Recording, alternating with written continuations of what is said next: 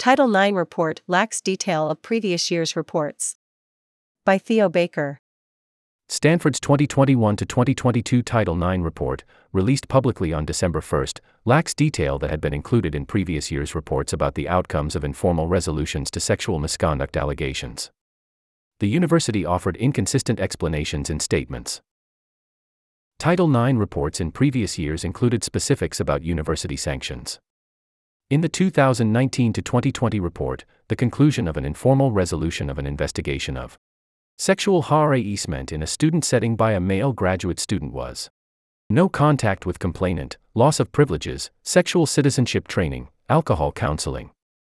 In the 2020 to 2021 report, a male undergraduate involved in an informal resolution for the same conduct was subject to deletion of all social media accounts, training slash remediation.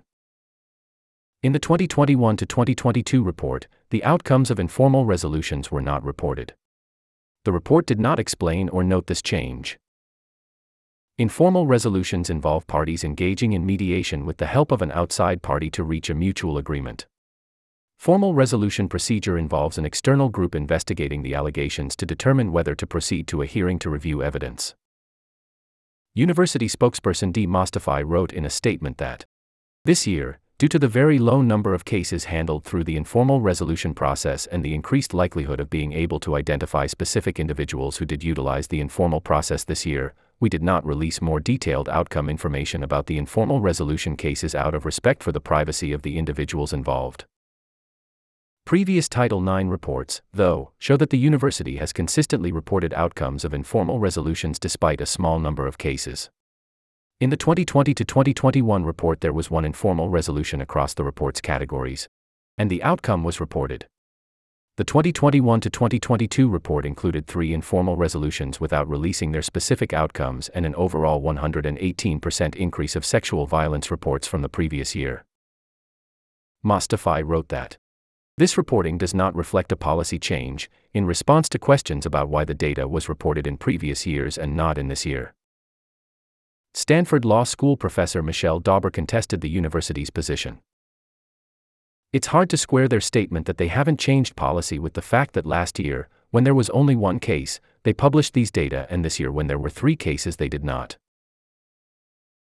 It is not inappropriate for the university to observe some rule about small numbers and the risk of disclosure.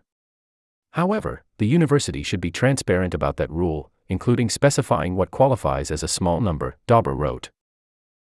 According to email exchanges obtained by the Daily, Dauber raised concerns over the less detailed report on December 12 in an email to University Provost Persis Drell, Title IX Director Stephen Chen, Vice Provost for Institutional Equity, Access, and Community Patrick Dunkley, and others.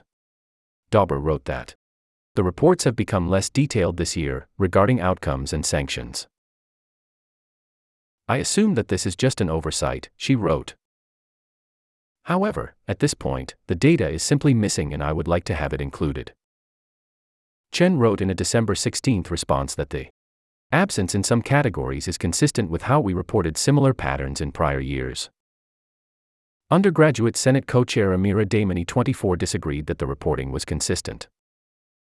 It definitely appears like they are sharing less information than before, which is not good, Damani wrote.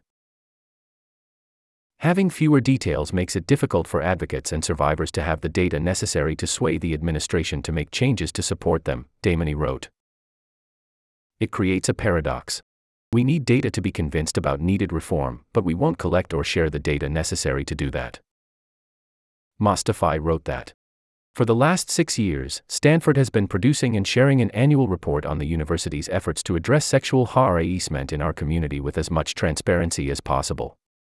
Our aim is twofold for the community to understand the seriousness with which Stanford engages in issues of sexual harassment and our comprehensive approach to this problem.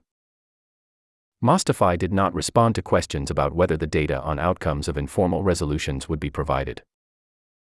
Theo Baker is a staff writer for the Campus Life Desk. Contact Baker at stanforddaily.com. Find him on Twitter at tab underscore delete.